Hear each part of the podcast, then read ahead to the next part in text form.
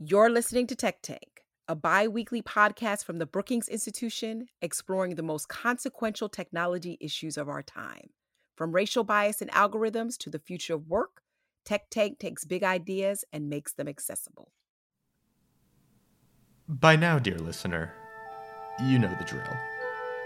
Space, a final frontier. Open the pod bay doors, Hal. I'm sorry, Dave. Before he gets there. I'm afraid I can't do that. That's no moon. It's a space station. An intriguing opening vignette draws you in before one of your Tech Tank hosts takes you on a tour of a pressing technology issue, featuring Brookings Institution experts and other thought leaders. I think uh, we, we want to be on track to become a multi-planet species and, and a space-faring civilization in order to Earth is finite. find out what the universe And is. if the world economy and population is to keep expanding, space is the only way to go. I still believe that. But sometimes, a topic is so compelling, so immediately interesting, that the vignette's job is already done. We're Getting signals from MRO. Tango Delta. Touchdown confirmed. Perseverance safely on the surface of Mars, ready to begin seeking the sands of past life. So, what do you say? Let's go to Mars.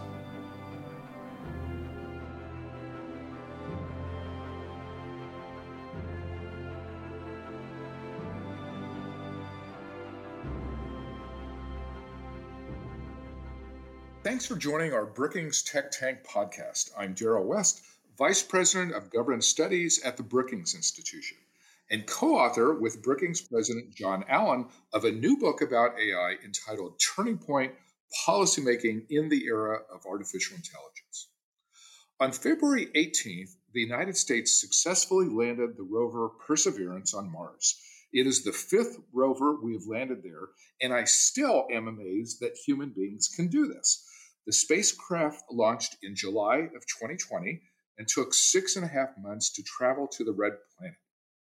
It covered millions of miles and landed within a very short distance of its designated landing spot. Several months ago, I posted a Brookings Tech Tank blog post entitled Five Reasons to Explore Mars. It looked at why Mars is important, what we already have learned about our neighboring planet, and what some of the goals are of the new mission.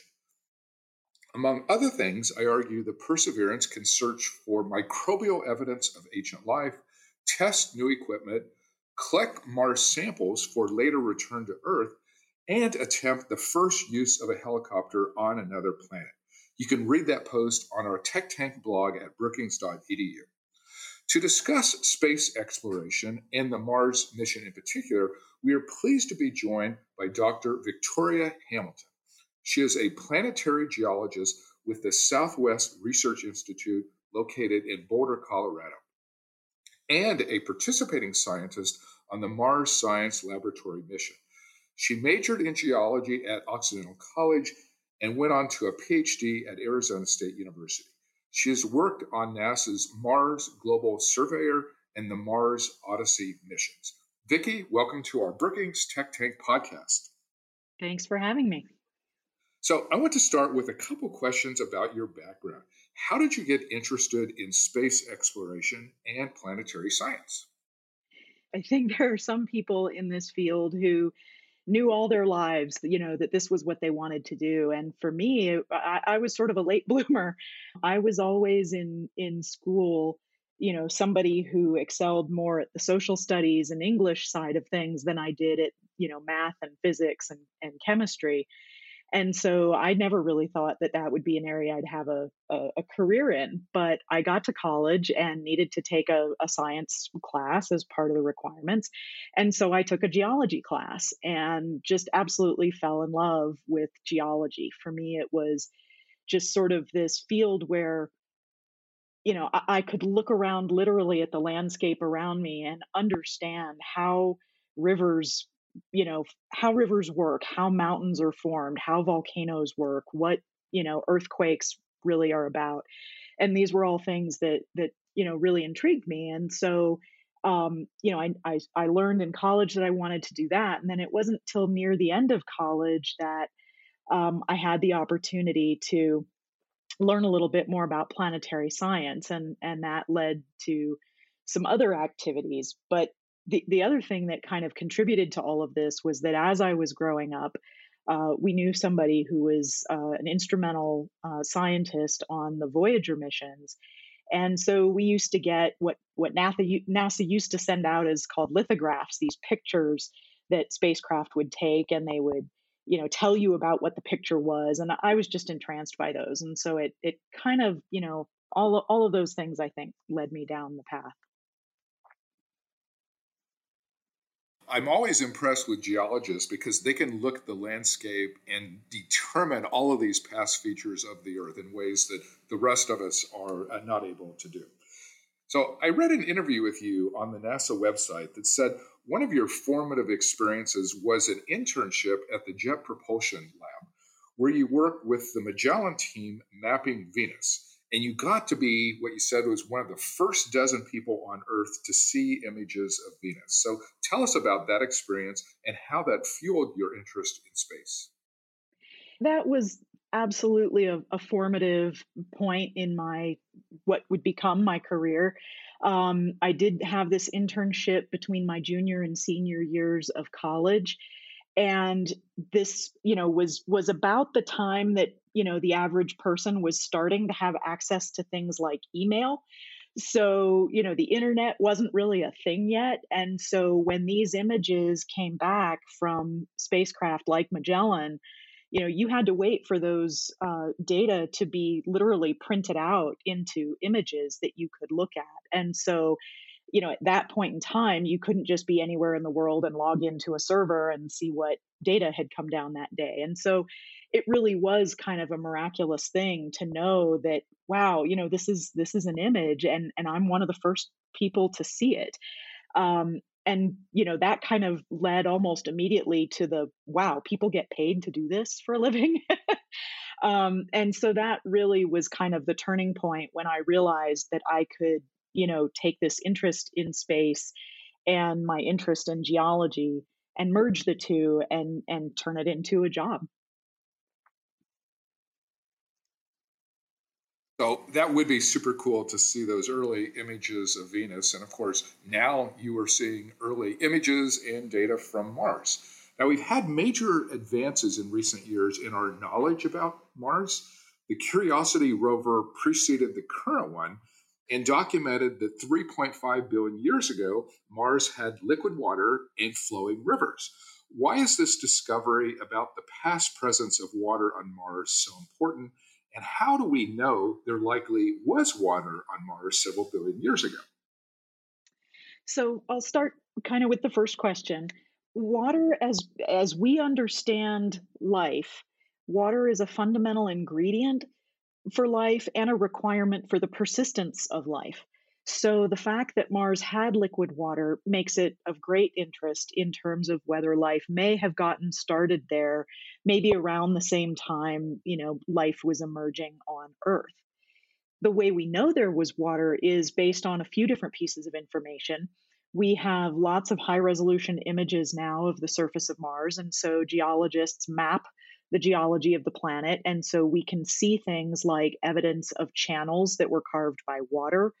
And we see things like deltas, ancient preserved deltas, that indicate there was a, a deposition of you know sand and rock and things that were being carried by water into basins and in addition to the what we would call geomorphologic evidence or the, the geo shapes that we see um, we also have identified minerals on the surface of Mars that we know are minerals that actually contain water molecules locked up inside them.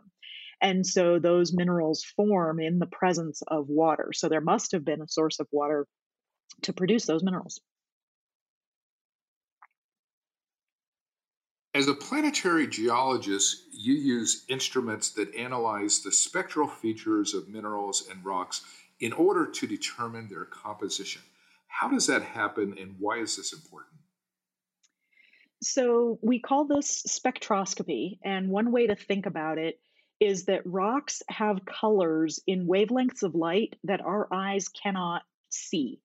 So our eyes just see what we call the visible part of the electromagnetic spectrum, but there are wavelengths that, that our eyes can't see.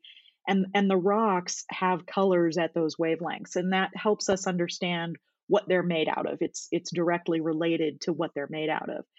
And so that helps us understand what kinds of rocks are present when we can measure them spectrally. Um, and which kinds of rocks are not there is just as important as what is there. We can then use spectroscopy to make maps of where different rocks and minerals are located. And that tells us again about the history of Mars through time. So that's it's a it's a very important tool we have in our toolbox.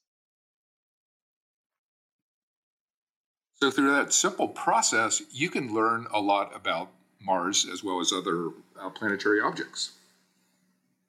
Yes, absolutely. Spectroscopy is is one of the most common tools we use in addition to simple photographic images in terms of understanding all kinds of planetary bodies, not just Mars.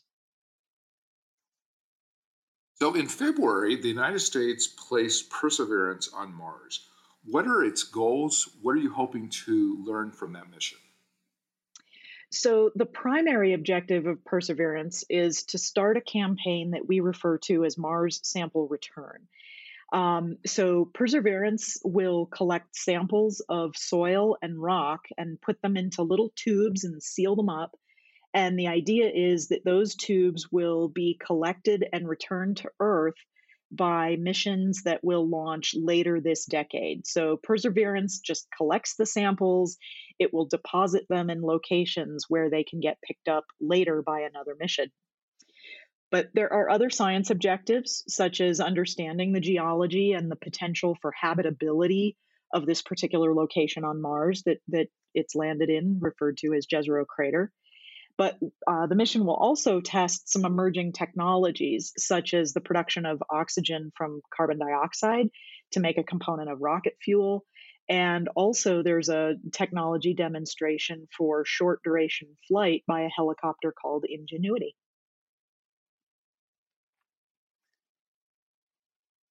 So you mentioned uh, Jezero Crater. Why did scientists choose that particular spot as the landing site for Perseverance and why is that such an important spot?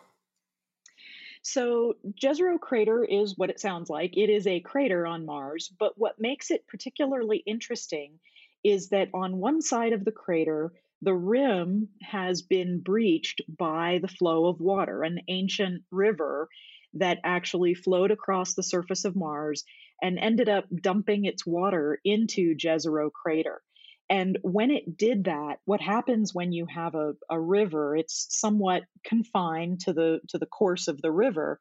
But if you imagine that water suddenly spilling out into a very large basin, that water spreads out, it slows way down, and whatever sediment and clay and pebbles and things like that that were being carried along the river kind of get dumped out. The water doesn't have the strength to keep pushing them along. And when that happens, you form what we call a delta.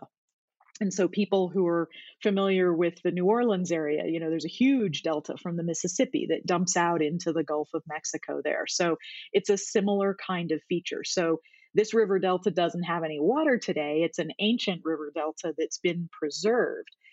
But because we know it formed by water, uh, and we see evidence of minerals formed in the presence of water in and around this delta at Jezero. We think this is a pretty likely place where we might have a, a good chance to find evidence of past life that has been preserved in these rocks. And so that's what makes it a particularly good location for the collection of samples that we want to bring back to Earth uh, as well as just generally analyzing an area that has a what we would call a potentially habitable environment. What would constitute evidence of past life? Like, what is it would you need to discover to convince you that billions of years ago there was some type of life? well, I'd love to see a big dinosaur bone hanging out of a rock somewhere, but I don't think that's likely to happen. um, you know, when we talk about evidence of past life, we're really talking about sort of very minimalist sorts of things like particular organic molecules uh, that we recognize as being significant or, or indicative of life on Earth. Um, particular kinds of isotopes that we can measure in detail uh, in laboratories here on Earth. Um, so that we're not, unfortunately, looking for you know mosquitoes and bugs and and things like that, uh, but we are looking for what we think of as as particularly primitive uh, life forms. And and there may be not just you know chemical indications or isotopic indications that life was present, but you know a, a number of years ago, about twenty some years ago, there was a suggestion that there was a a shape in a Martian meteorite that might have been indicative of a sort of um, very primitive uh, microbial life form. And so we might, you know, hope to look and find things like that. But but that's the kind of scale we're talking about. Interesting.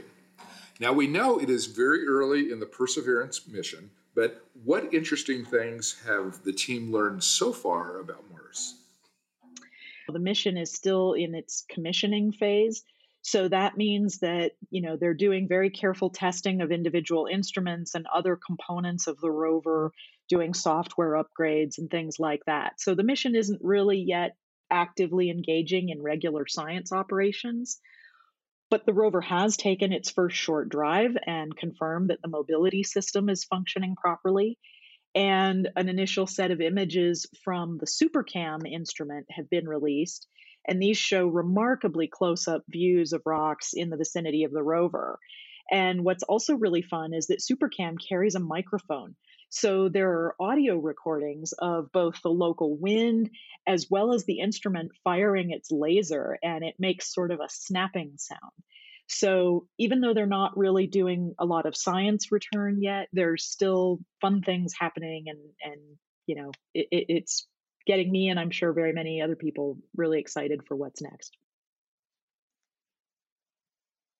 Yeah, some of the pictures that already have come out are amazing, and the resolution is extraordinary. Uh, mm-hmm. If people want to look at some of them online, they will be very impressed by what they see. But what kinds of activities are planned for the next couple of months, and what are scientists hoping to learn from those activities? So, right after the commissioning phase ends, the the the thing that will probably happen is some characterization scientifically of the landing site itself to to you know kind of take get a baseline set of observations for this location. And then the team will likely start to think or is probably already starting to think about exactly what path they want to take. And so the the science team has been thinking for quite a while, even long before Perseverance landed, about what sort of traverse, what pathway they want to take to get towards this delta and climb up it. And so based on knowing now exactly where the lander is, they're going to take some observations, you know, around the lander and then probably start to do some drives to to get them on their way to the path they want to take over the next uh, Mars year. Um, and then after that, you know, they'll they'll start to exercise all of the different instruments. And so, uh, you know, for me personally, I'm really looking forward to the first analyses of the rock compositions and how those compare to what we predicted we would see from our orbital information, as well as what we've seen in other locations such as Gale Crater uh, which is currently being explored by the rover Curiosity. So it'll be really interesting to see how does how does the geology in Gale differ from uh, what we see in Jezero. How can ordinary people who are interested in Mars keep up with mission activities, and what are the best sources of information? Well, the mission website is always a great place to start. It is located at mars.nasa.gov. But of course, if you do any kind of search online for Mars 2020 or Mars Perseverance, you'll find no shortage of information from all kinds of sources. Now, I know one of your other areas of interest is asteroids. So, looking to the future, you are the deputy instrument scientist for thermal infrared imaging of a future new Frontiers mission called OSIRIS REx that has already collected a sample from the asteroid Bennu and uh, will return it and other uh, items uh, to Earth. Why do we need to understand asteroids? That's a really good question. Um, asteroids seem like these little, you know, dead pieces of rock floating around in our solar system, but they're really actually particularly informative because they're time capsules. Uh, that's that's the way I like to think of them. Um, asteroids formed with the earliest materials in our solar system around 4.56 billion years ago. And then they stopped. They didn't get incorporated into planets, and so they haven't changed since then. And what we lack on Earth and even Mars to a degree, as well as the other uh, planetary objects, is a record of what was happening at that very, very, very first part of solar system history. And asteroids record those processes and those conditions. And so we want to understand with asteroids, you know, the same kinds of questions we, we think about with Mars, but in a different context, such as, you know, where did the organic molecules come from that led to the initiation and evolution of life on Earth? Uh, what kinds of, of uh, chemistry is recorded in those asteroids and what kinds of solar system processes are recorded in the asteroids that we can use to help understand how we got to all be here where we are today. So, I am doing this interview from Washington, D.C. Now, if you had a chance to speak with members of Congress, what would you want them to know about the value of space exploration and why should they fund space discovery?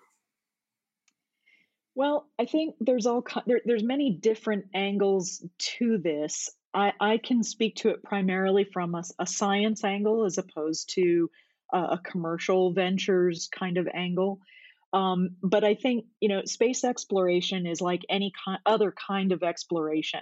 It helps us understand the world around us. It helps us understand where we came from. It helps us make predictions about what might happen on Earth. For example, if climate change progresses unchecked, we can look to places like Venus and potentially Mars to help us understand what is the impact of, of those kinds of changes.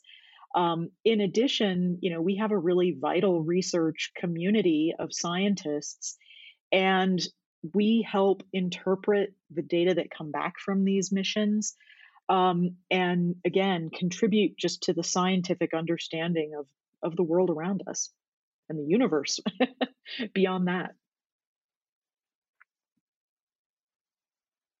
So I want to ask you how it has gone being a woman in space science. Uh, what has that been like, and what kind of opportunities are there in the future for young women? Um, you know, for me, I haven't particularly felt um, any distinction in space science by virtue of being a woman. I know that is not necessarily everybody's experience. Um, but I think one of the things I would say is that space science and, and planetary geoscience in particular is, I, I think, from what I've heard at least, um, a relatively more egalitarian uh, area of research. I know that that there are other areas in science that can be very challenging for women to break into. Um, but I've been fortunate to have very good advisors who were very encouraging to me. Um, and I think you know going forward, there's just as much opportunity, if not more. The community is uh, of scientists is really taking a good hard look at how do we enable the introduction of uh, women into the field or, or, continue that pipeline, but also bring in uh, people who are underrepresented in what we call the STEM fields or science, technology, engineering, and math. Um, and so I, I, think there's a lot of, of um, sort of self reflection about how do we make this field even more inclusive and you know make sure we provide opportunities and i think nasa has uh, been a really great place to bring people into the sciences in maybe a less intimidating way than in some other fields. Um, so I so I think opportunities are are good, and people should absolutely consider this as a as a field that is welcoming um, and is trying to do more to be you know as inclusive as possible. How do you think space discovery will unfold over the next five to 10 years? What types of advances do you think are possible? Wow. Um, that's hard to say. I mean, there's there's what we know we want to do, which is expand human exploration beyond the moon and and go to Mars. That is currently a, an objective of NASA's. But I think we also, you know, want to continue with an aggressive program of robotic missions and telescopic missions because there's only so far humans can go with current technology. It is challenging and costly to send humans. And telescopes and robotic spacecraft can do so much now. Um, and the technologies are, are improving by leaps and bounds that I think will continue to, to want to do that kind of exploration and I think one of the other areas that is going to become more important going forward is this idea of sample return. Uh, going to destinations, collecting samples either of rocks from Mars or pieces of asteroids, or maybe flying through, you know, a plume at Enceladus to to collect a sample of that and bring it back. I think sample return, uh, you know, in terms of the scientific advancement, um, is going to be one of our our most um, you know informative tools uh, for places where we really can't go with humans. It is amazing how much we have learned just in the past few decades, and it makes me very excited about what we will be able to learn just in the uh, next uh, decade. I want to thank Vicki Hamilton for sharing her thoughts with us about Mars. At Brookings, we write regularly about science and technology. You can find more information on our uh, Brookings Tech Tank blog located at brookings.edu. Thank you very much for tuning in. Thank you for listening to Tech Tank, a series of roundtable discussions and interviews with technology experts and policymakers. For more conversations like this, subscribe to the podcast and sign up to receive the Tech Tank newsletter for more research and analysis from the Center for Technology Innovation at Brookings.